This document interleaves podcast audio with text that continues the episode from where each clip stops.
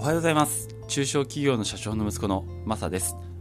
この放送はどんな境遇にあっても自分らしく生きていこうをテーマに社長の息子として過ごしている僕の体験やこれからの僕自身の生き方の模索などについてお話ししています。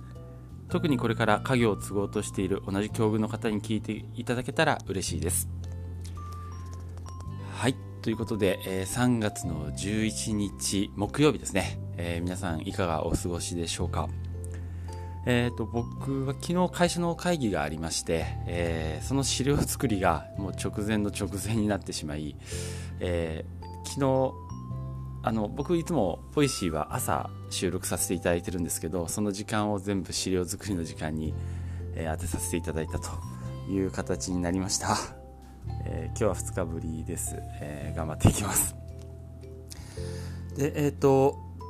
今日なんですけどえーと、年配社長はなぜ問題を先に伸ばしにしがちなのかっていうことについてちょっと僕なりに考えてみたので、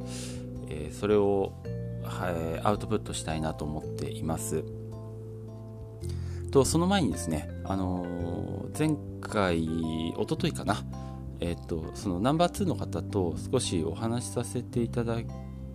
きました。あの社長は今の、えー、私の父ですね社長は次そのナンバー2の方に社長を、えー、お願いしているんですけども、えー、具体的にこのその株の分与の話であったりとか、え期日いつにっていうような話をまだ、えひょっとしてしていないのかなっていうのが疑問であって、え昨日あ一昨日聞いたんですけど案の定何も話を去年以来していなかったみたいで。でそのナンバー2の方もあの実際ちょっとやきもきしているようなそんな形でした。それちょっとなんだろうもうそうですね父である社長はもう6月とか、まあ、年内には、えー、引退をして任せたいみたいな話をしてたのでこう日々すり合わせしてるのかと思ったらそうじゃないんですよね。そういう、えー、明確な返答っていうのをしてなかったんですよ。まあ、それもちょっとどうなのかなって思いながらまた、えー、じゃあちょっと社長に、えの直接こう聞かないんですかってナンバー2の人に聞いたらいや俺からは言えないよみたいなことを言っててそれも何なのかなとかちょっと正直思っちゃったんですけど。まあそういうなんかちょっと難しい判断とか、えー、なんだろう。こう後々問題になりそうなことあと目の前に起こっていることを、まあ、判断が難しいことですね。それをやっぱりこう年配の社長は先延ばしにする傾向が非常に強いなと思っていましてまあ今日はその件についてちょっと考えたんですけどもえっと問題は基本的にはあのすぐに対応してすぐにあの手を打っていくっていうのが一番いいと思うんです。基本的にはですね。簡単なことはすぐ即断即決できると思います。ただやっぱり複雑なものに関しては何が正解か分からなくてこう手をね打つことを少しためらってしまうっていうのはやっぱり誰でもあると思うんですよ。ただ僕が見てる中ではやっぱり年配の社長っていうのはそういうその手を打たない問題がこう過ぎていくのを待つっていう傾向が非常に強いとえー、思っていました。これ理由が2つあるなと僕の中では思ってて1つは単純に思考力の低下ですね。もうあまり考えることができなくなっているのでまあ何が正解かちょっと分からずちょっとビビって手を打ちづらいというのが一つあるのかなっていうのがあります。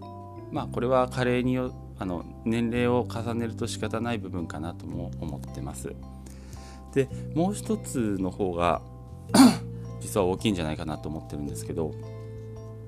問題を先延ばすことに、えー、よる成功体験の積み重ねっていうのが実はこの世代的にはあるんじゃないかなって思ってます。あのどういうことかというと、えー、昔高度経済成長期はまあそれこそ今よりもたくさん問題がボコボコ出てたと思うんですよね。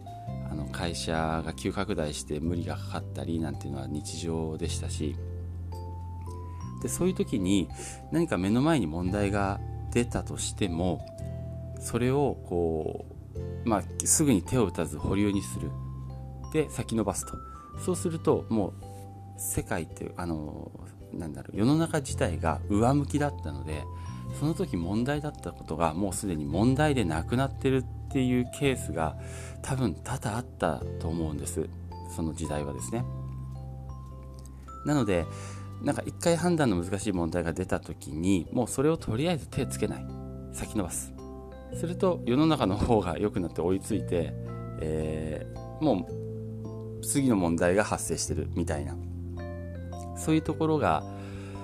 こう積み重なって成功体験としてあってなので問題が出たら先延ばす。これとりあえず難しくてわからない問題は先延ばすというのがあるんじゃないかな。その年配社長たちの頭の中にはあるんじゃないかなっていうのが、えー、僕が考えているところですね。今逆に、えー、時代はこうどうでしょう、えー、その成長しているというよりはこう横ばいかやや若干世の中的には景気が悪かったりするので問題が出た時にそれを先延ばすと後々もっと大きい問題になるということが本当に多いと思うんですよね。だから昔の価値観その成功体験とは真逆のことをしていかないといけないなぁとえー、今を生きる僕らは多分思うんですけど年配の社長たちはそれは少し成功体験に足を引っ張られているところがあるなと思います。じゃあどうすればいいか僕なりに3つ考えてみました、えー、1つは期日を設定する。2つ目が、えー、何度も繰り返し言う、えー、3つ目具体的な提案をする。です。まあ、もちろん期日ね。いつまでにこの問題を解決しましょうと、えー、しっかりとケツを決めるっていうのは大事なことだと思ってます。で、えー、あと2つ目何度も言う。これ多分ね嫌がられるケースもすごいあるんですね。あの社長あの問題どうでしょう？とか、え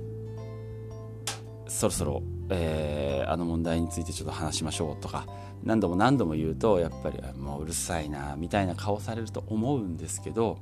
まあその適度なスパンでちょっと繰り返し言うっていうのは大事かなと思ってます。で最後具体的な提案をするですね。あの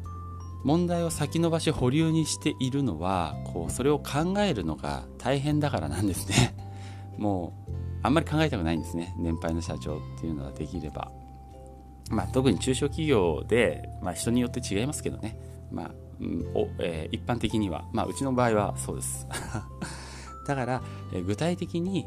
この問題はこれこれこういう、えー、解決策を考えたんですけどどうですかね？とかもうほぼほぼイエスかノーの問題にすり替えてあげて提案をしてあげるっていうのが非常に有効かなと思います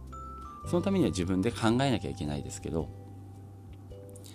えー、あくまで意思決定は、えー、社長にしていただくというスタンスで、えー、提案するといいかなと思っています。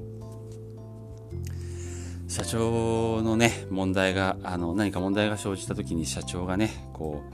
う、わかりました。検討しますとか、お、わかりました。考えておきますとかっていう、この、えー、いつまでにしますみたいな、それが期日がないワードっていうのは本当に要注意で、それそのまま、もう本当何年も棚ざらしにされることがありますんで、えー、ぜひ注意の方をしていきたいなと思っています。はい。ということで、今日は、えー、なぜ年配社長は